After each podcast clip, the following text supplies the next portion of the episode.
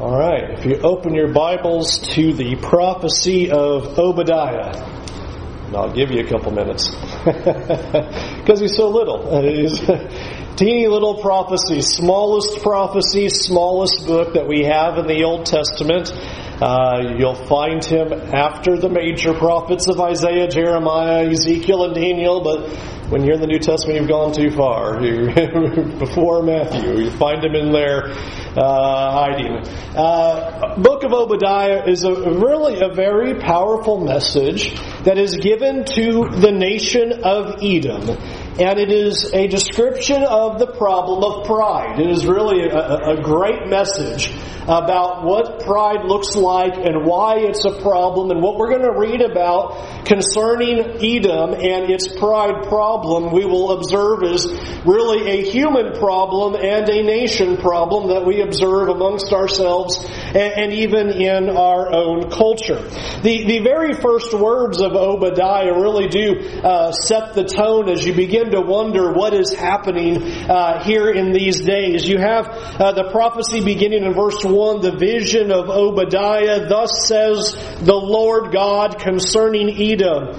We have heard a report from the Lord, and a messenger has been sent among the nations. Rise up, let us rise against her for battle. Behold, I will make you small among the nations you shall be utterly despised. The pride of your heart has deceived you, you who live in the clefts of the rock. In your lofty dwelling, who say in your heart, Who will bring me down to the ground? Though you soar aloft like the eagle, though your nest is set among the stars, from there I will bring you down, declares the Lord. If thieves came to you, if plunderers came by night, how you have been destroyed, would they not steal only enough for themselves? If grape gatherers came to you, would they not leave gleanings? How Esau has been pillaged, his treasures sought out. All your allies have driven you to your border. Those at peace with you have deceived you. They have prevailed against you. Those who eat your bread have set a trap beneath you. You have no understanding. Will I not on that day, declares the Lord, destroy the wise men out of Edom and understanding out of Mount Esau? And your mighty men shall be dismayed. O Teman, shall that, so that every man from Mount Esau will be cut off by slaughter. Because of the violence done to your brother Jacob, shame shall cover you, and you shall be cut off forever. On that day you stood aloof on the day that strangers carried off his wealth and foreigners entered his gates and cast lots for Jerusalem. You were like one of them. But do not gloat over the day of your brother and the day of his misfortune. Do not rejoice over the people of Judah in the day of their ruin. Do not boast in the day of distress. Do not enter the gate of my people in the day of their calamity. Do not gloat over his disaster in the day of his calamity. Do not loot his wealth on the day of his calamity. Do not stand at the crossroad to cut off his fugitives. Do not hand over his survivors in the day of distress. For the day of the Lord is near upon all the nations. As you have done, it shall be done to you. Your deeds shall return on your own head. For as you have drunk on my holy mountain, so all the nations shall drink continually. They shall drink and swallow and shall be as though they have never been. But in Mount Zion there shall be those who escape, and it shall be holy. And the house of Jacob shall possess their own possessions the house of Jacob shall be a fire, and the house of Joseph a flame, and the house of Esau stubble. They shall burn them and consume them, and there shall be no survivors for the house of Israel, for the Lord has spoken. Those of the Negev shall possess Mount Esau, and those of Shephelah shall possess the land of the Philistines. They shall possess the land of Ephraim and the land of Samaria, and Benjamin shall possess Gilead. The exiles of this host of the people of Israel shall possess the land of the Canaanites as far as Zarephath. And the exiles of Jerusalem who are in Sepharad shall possess the cities of the Negev. Savior shall go up to Mount Zion to rule Mount Esau, and the kingdom shall be the Lord's. This is a really, really neat prophecy. And you'll notice that that beginning is verse 1. Here is this report. The nations are rising up for battle. The nations are gathering together and they are going to make war. And here is God's word in verse 2. I will make you small among the nations. You shall be utterly despised. And so here is the strong word against Edom. The nations are battling against you. They're going to rouse up and rise up against you and they are going to come and destroy you. And God says, I'm doing this. I am going to make you small. I am going to make make you shameful. I am going to wreck you. And immediately with that beginning, you kind of read this and go, well, why? Uh, why has this happened? And verse 3 sets the heart of the problem right away. The pride of your heart has deceived you. This is the essence of the problem. The pride that is in your heart has deceived you. And it is explained in verse 3 that they thought they were invincible. They said, as they said in their own hearts at the end of verse 3, Who will bring me down to the ground? They didn't think anybody was going to be able to defeat them. Now, to understand why that is, I get to use this PowerPoint and give you some pictures of the land of Edom. And you begin to get a sense of why they thought so highly of themselves and why they thought nobody could bring them down and why they're sitting up so lofty in the clefts of the rocks. Here's one picture of the land, land of Edom. Edom, many of the areas in the land of Edom sat about 5,500 uh, feet above elevation. And so in a lot lot of the places you're going to be going up quite a hill to be able to go against Edom, to be able to fight against them. You're probably aware of some of the pictures of some of the famous cities uh, that were there. Petra is certainly one of them that is very well known. But here you get a sense of this city and living places in the clefts of the rocks. This is what Edom looked like, and you would live in this, and they're saying, You can't come up and get us. How are you going to fight against us? We're up here in the clefts of the rock. We're in the cliffs dwelling there. Here's some beautiful pictures of some of the great uh, castles that they had and great palaces that they had to be able to say, You're not going to be able to go uh, against us in, in the slightest. It was hard to find one that had a picture of people, but this one actually does does, but my laser pointer doesn't work on the screen, but you might see over here this real little guy, just to give you a sense of how big this place is.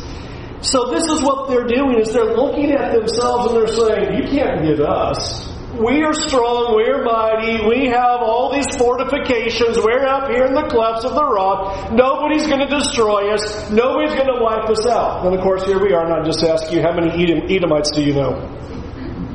That's what God says. God says, okay, you think you're so strong, you think you're so mighty, here you are in the cleft of the rock, here you are sitting in these high places and you think you're impervious and nobody's going to be able to get you. But he says there in verse 4, though you soar aloft like the eagle, see the imagery, here you are up high in these mountains and hills, you think you're so, so powerful up here. He says, though your nest is set among the stars, God says, from there I will bring you down, declares the Lord. Here's their problem. They, they think, oh, nobody can get us, and they didn't take a calculation in. God. They forgot God. They didn't consider that God has the power to bring them down that God who rides on the clouds of heaven, and as some of the images would be used by the prophets, He is the one who can destroy. He is the one who can come against them. And that's what's being stated here is, here is this report. God is going to use the nations against you, and I myself, verse 2, am going to be the one who will bring you down. I am the one who's going to show you your shame. I am the one who's going to show this that you are not invincible. And this really then becomes the foundation of pride. The place that pride comes from is that we forget God. Pride comes from believing that we do not need God. I can depend upon myself. I have my own strength. I have my own wealth. I have my own abilities. I am completely self-sufficient. I do not need God. And I think the sad thing as I considered this prophecy was that kind of attitude is really proclaimed and glorified in our culture. It is the goal of life to be completely self-sufficient and invent no need for anyone and to presume that I can do everything and nobody can bring me down and I have all my wealth to myself and I did it by my own hands, by my own power, by my own knowledge, by my own wisdom. It was my education. I'm so smart and I did all of these things. And that's how our culture operates. And the people of Edom did the same thing. The people of Edom are running around saying, We have made uh, such an impervious place. Look at us. We built this great place up in the clefts of the rock. And we are so smart, and who is going to bring us down? We're sitting up here pretty. You can't destroy us. And God goes, But you forgot something. You forgot that God can. And that the reason that you exist is not because of your strength or your knowledge or your wisdom or your wealth, but because God allowed you to exist. In fact, you'll notice in these verses, especially in the first half, that the things that Edom relied upon and took their pride in are the very things that we take pride in as a people and as a nation. For example, verse 8, he says, Will I not on that day, declares the Lord, destroy the wise men out of Edom? Now, you might remember we, uh, Edom was renowned for its wisdom. Job's three friends. One of his friends came from Teman, the hub of wisdom and knowledge. And so here they are relying on their wisdom. We are so smart. I mean, we have so much wisdom. I mean, we are up here in these rocks and we are brilliant. And our culture does the same thing. I, I, find it humorous in many ways how our culture has in many ways done the exact same thing. We are so educated. We are so advanced. We are so knowledgeable. We are so evolved from our predecessors. We know so much more than those who lived before us. We are so much smarter than them. They are just a bunch of Neanderthals or buffoons. And we are so enlightened and so intelligent. That's usually how history is pretty well presented by people today. That's very much a postmodern idea. Is that, well, we have just come so much further in our understanding. We are just so much more wise. We just have so much more knowledge than people of the past. Well, that's what these people said. And God said, you're forgetting something. that wisdom doesn't matter on the day you stand before God. You think you're at where you're at because you're so smart or so wise or so experienced or so knowledgeable? God goes, You've forgotten something.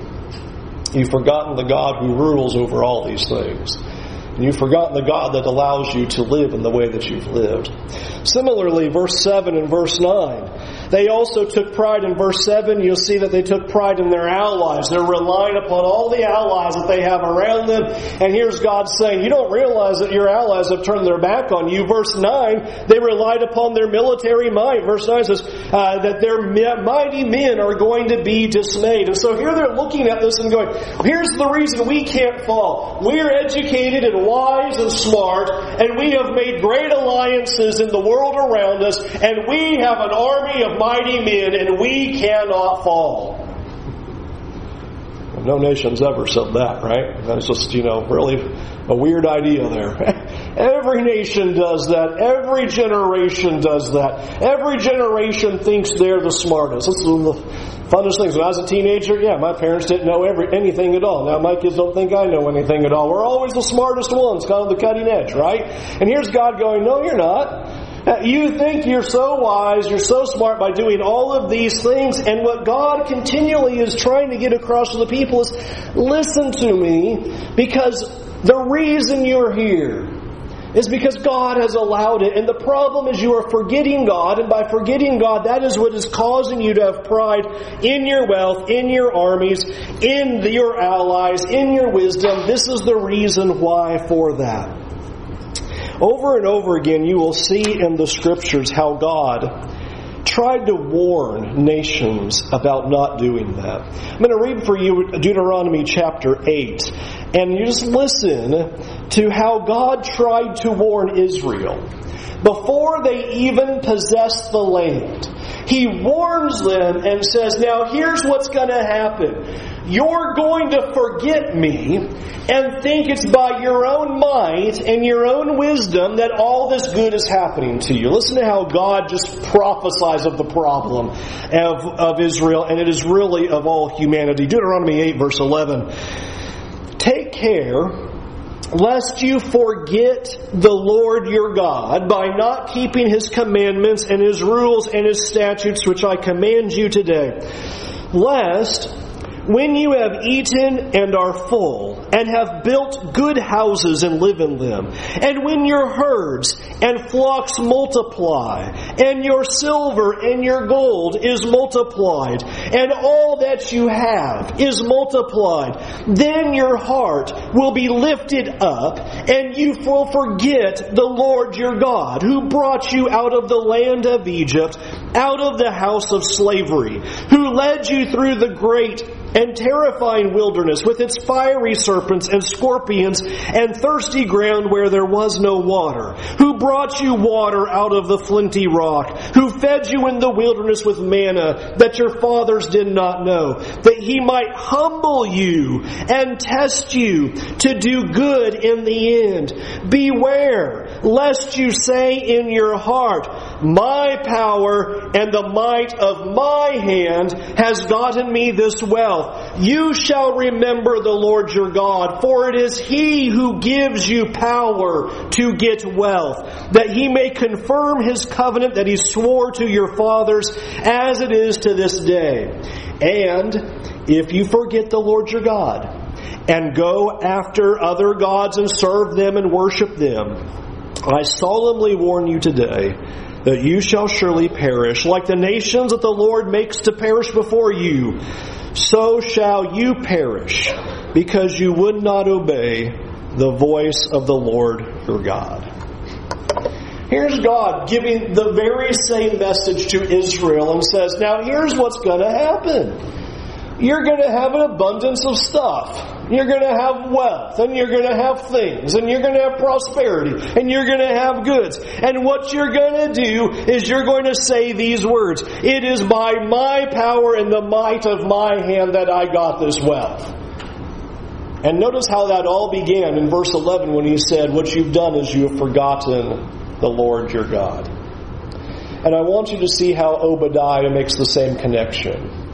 Your pride comes from forgetting that it was the Lord your God who gave you what you have and that you experienced the things that you have. You have forgotten who gave you all of these things and you say it's by your might and your power and God goes, let me show you how it's not. For when you forget me, he says, I'll make you like the other nations and you'll perish along with them. And that's what's happening here in Obadiah is God is saying, so you have forgotten me, right? So let me show you who rules over your nation. You say it's by your might you live up high and you have this great wisdom and you have this, these allies and you have this strength and God says, verse 2, I will make you small among the nations and you shall be utterly despised.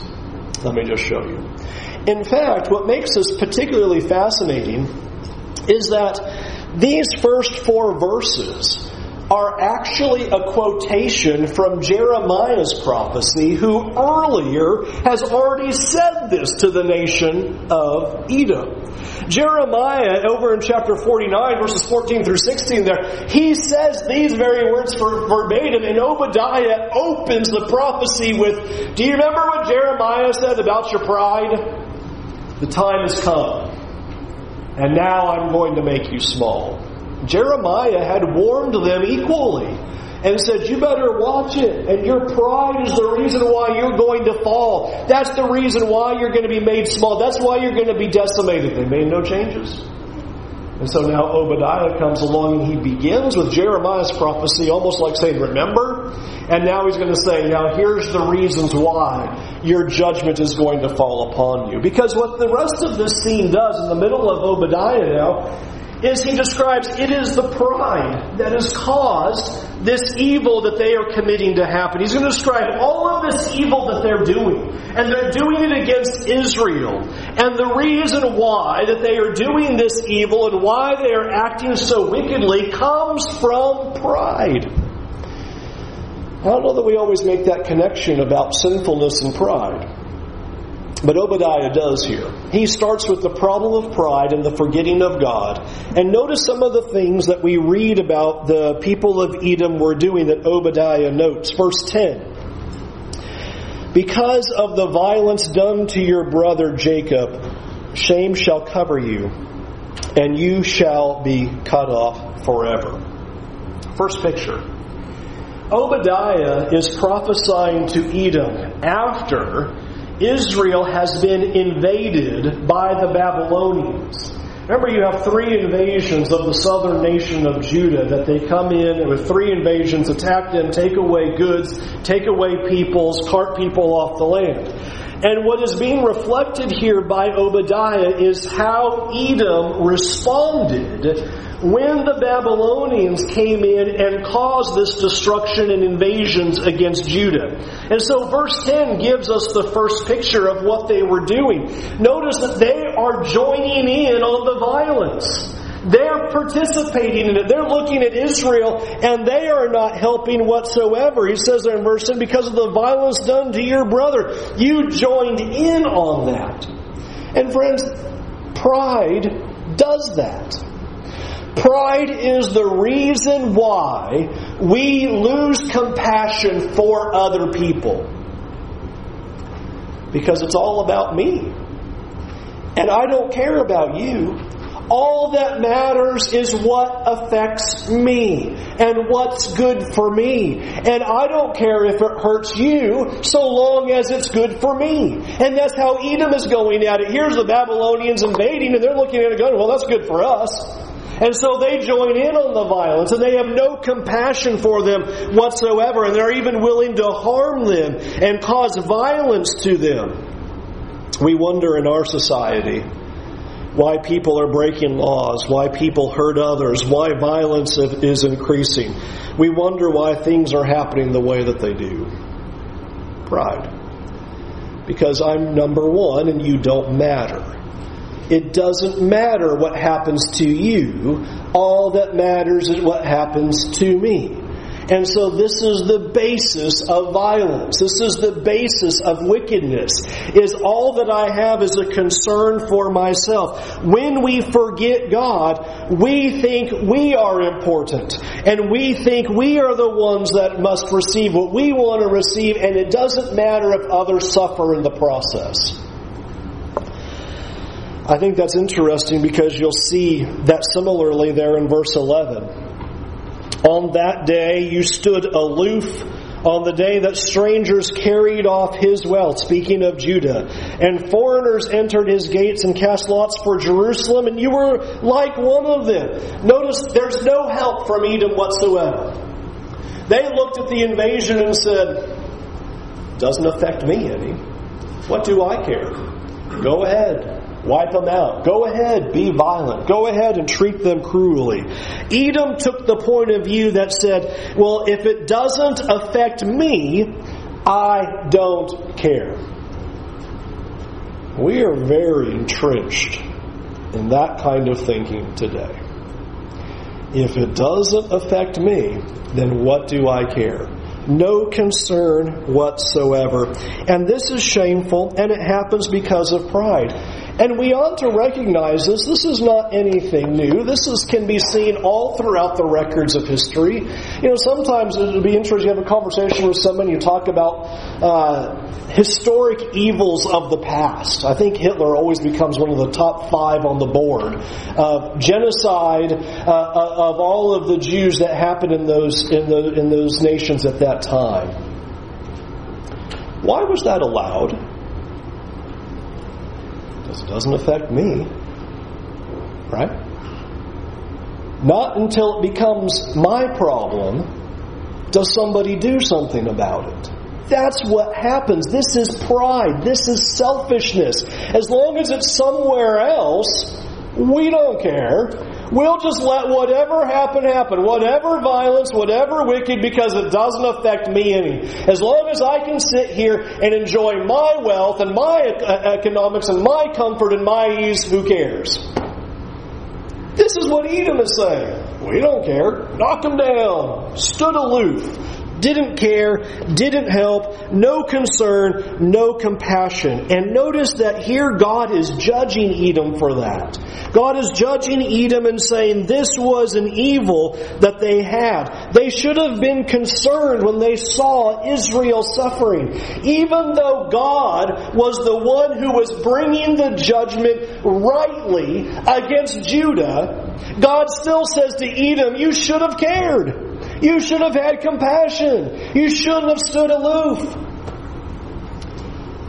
I don't know much of the current situation of all the refugees that are going on in the world right now, but there was one notable scene that got a lot of uproar, and you might have caught it, where was, there was this one journalist or something who was tripping and kicking people as they were fleeing. Where's that come from? Where's that lack, where's that lack of compassion come from? Pride. You don't care about another person. You don't care about their situation. You don't care about their plight. You don't care what they're going through. All you care about is how does it affect me? And this is why we see our world going the way that it is, and why we see the violence grow, and why we see the problems continuing, and why evil is on the rise, is because pride simply says, all that I care about is how circumstances affect me. Notice it goes even further in verse 12. When verse 12 says, They were gloating over them in the day of their misfortune. They were boasting in their ruin. Middle of verse 12, they're taking joy and rejoicing over the misfortune that Judah is experiencing. Verse 13, here they are entering the gate of the people and gloating over their disaster. That's callous that's cold.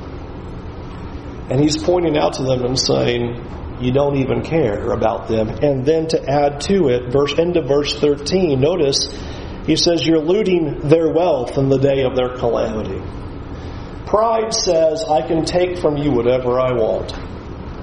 I'll just do whatever I want to do, and I will take from you, and I can have what I think is right for me.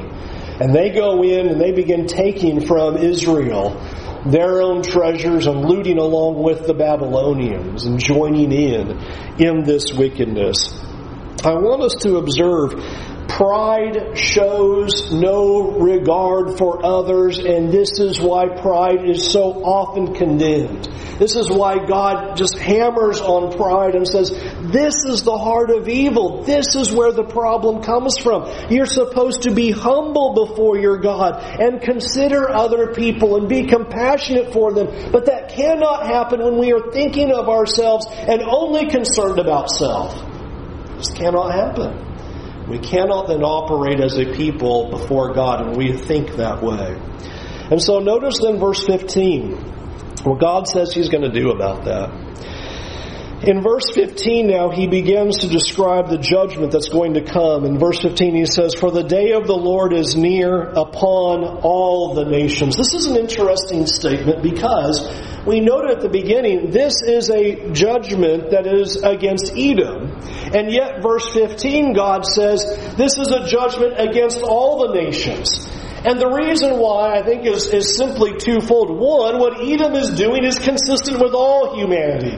This is what all of us do. We are bound up in our pride and selfishness and we are worthy of a judgment that is going to fall. And we saw in the book of Isaiah that Edom stands as a representation of all who stand against God and His people. And so it's a natural then point to say, now the day of the Lord is going to come and Edom is going to fall. And Edom represents those who are not the people of God. Those who stand against the ways of God. God is going to do something about it. And notice the measure of judgment that's given there in verse 15. As you have done, so it will be done to you. Your deed shall return on your own head.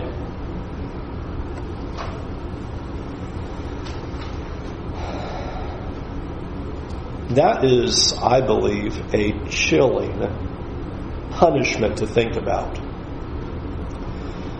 God says, I'm going to judge all peoples all the nations.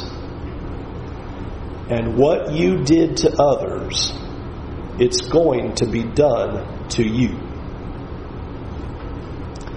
New Testament uses that an awful lot. How God will often talk about what you sow, you're going to reap. Matthew 25, Jesus used the same analogy of what you did to others is what you did to him. Often the scriptures speak in this way of this warning of judgment. And it should cause us, I think, what the intention of the prophecy is, is fear to think about the idea that we would stand before God and that there is a day of the Lord and there is a judgment that is going to come and God is going to judge the peoples and judge the nations and God's response is simply this. Here's how judgment will fall. What you have done to others, that's what's going to happen to you. Now does anybody feel confident about that day? You're not supposed to. That's why God said it that way to, to, in the prophecy of Obadiah to Edom. And as he spoke it to all the nations. How's that going to feel if we on the day of judgment stand before our God and he goes, All right, here's how it's going to go, Brent. Books open, and everything you did to others, that's what I'm going to do back to you. You ready?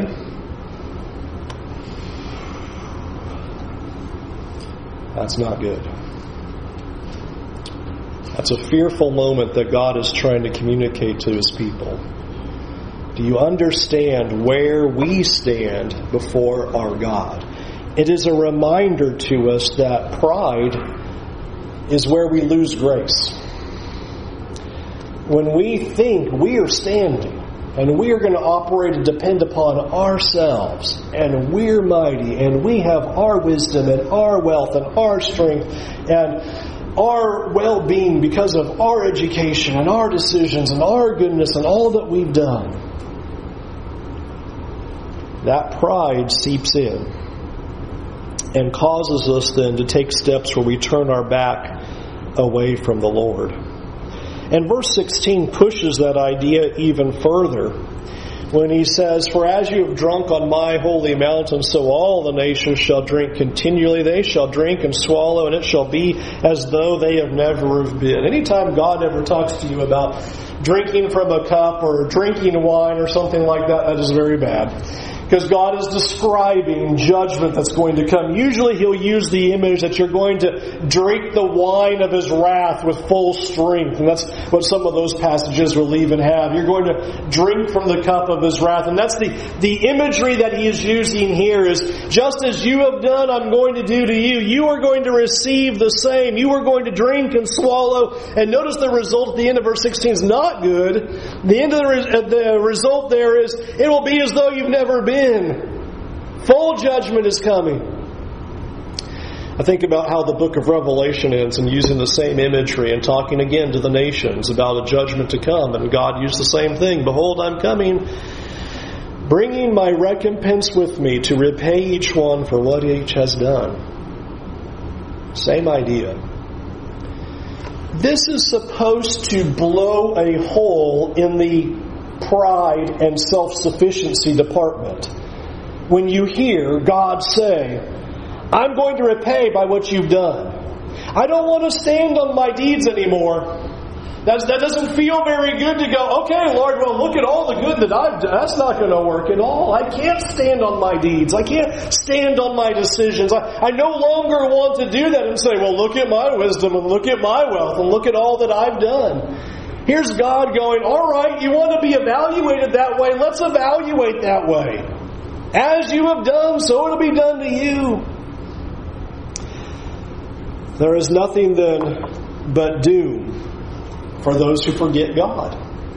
That's the whole point of what Obadiah is getting at. You have forgotten your God. You thought you stood on high, and you thought you were invincible, and you just thought you had life figured out, and it was all by your hand and your might. And God says, You've forgotten there's a day of the Lord that's coming. And I'm going to bring you down and I'm going to judge you. Verse 17 is the great insertion of hope, and God does that. I love that God will do that. He has to push you to the point of warning and say, okay, you want to stand on your own, you have trouble. Verse 17 is the, is the message of hope and the offer of salvation. Verse 17, but in Mount Zion there shall be those who escape. Ah.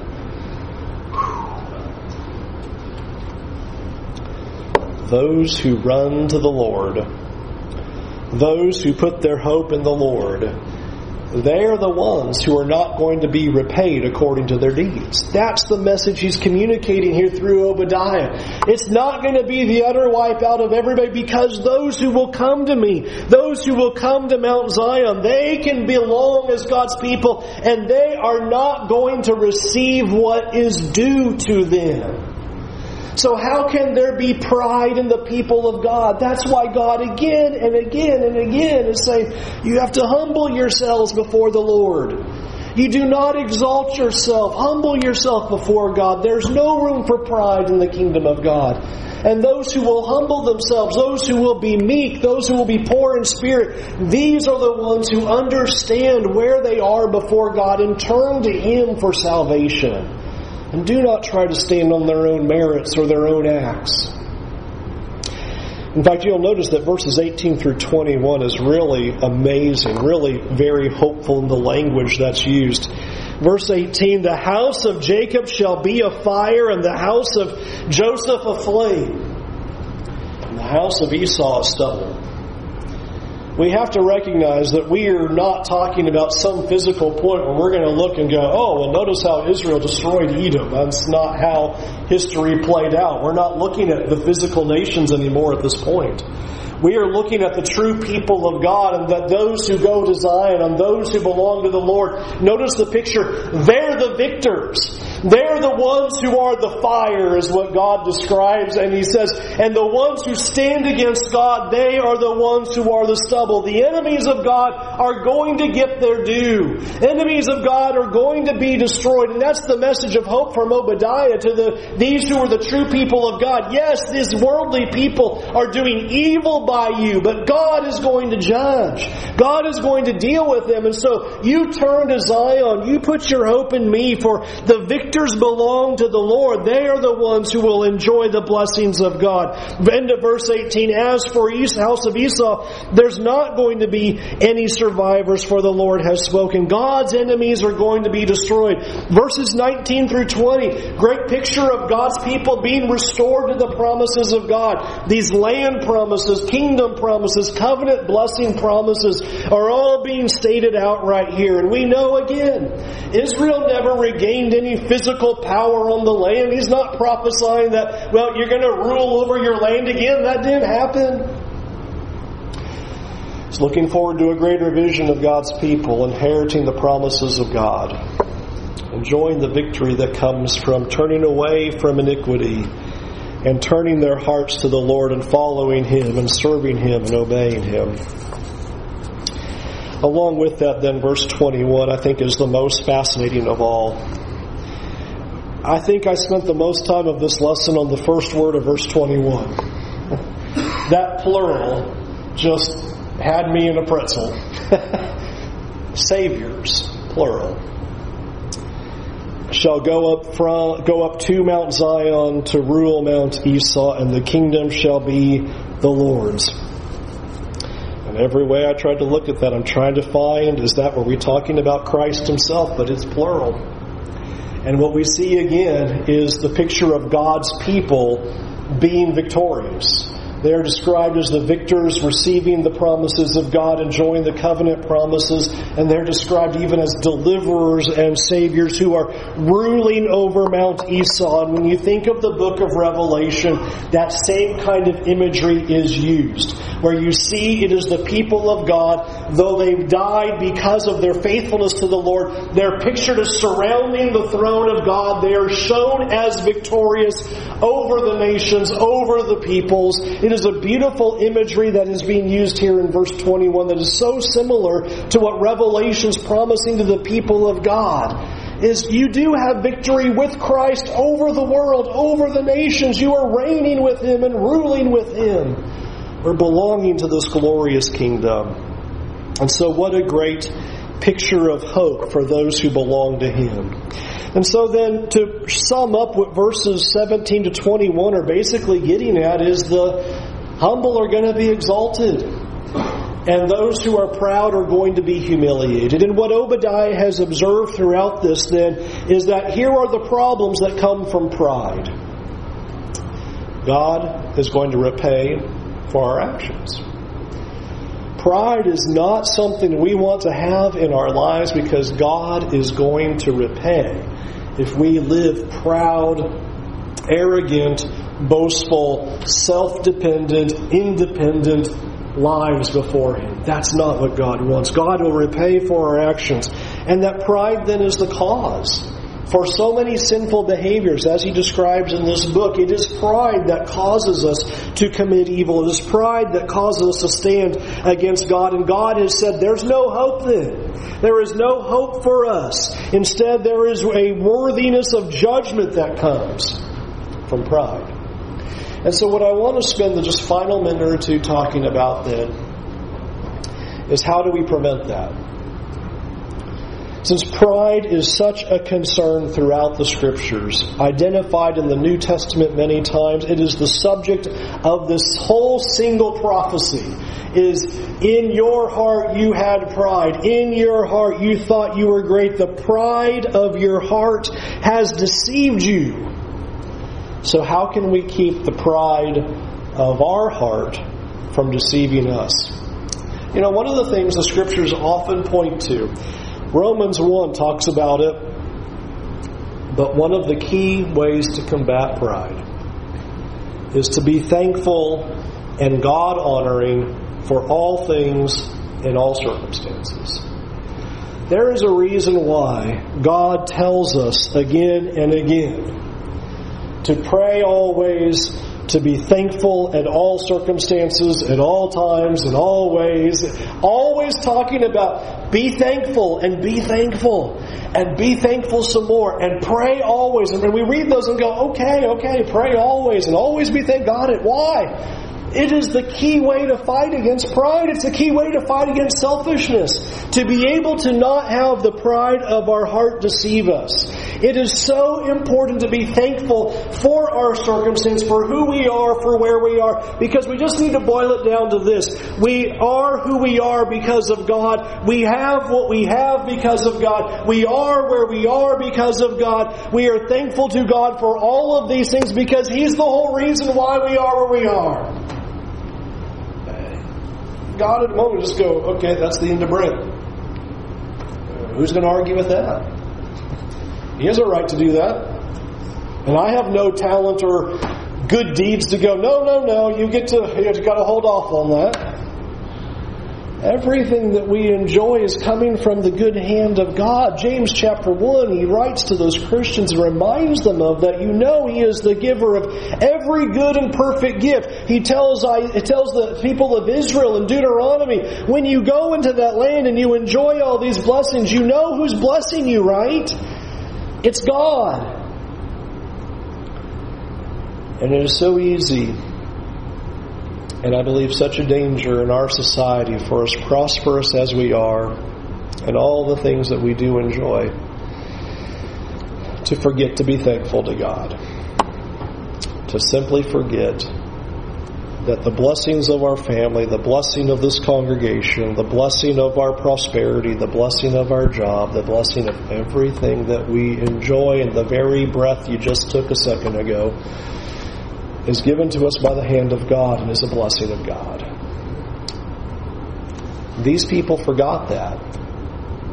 And God says, Let me remind you.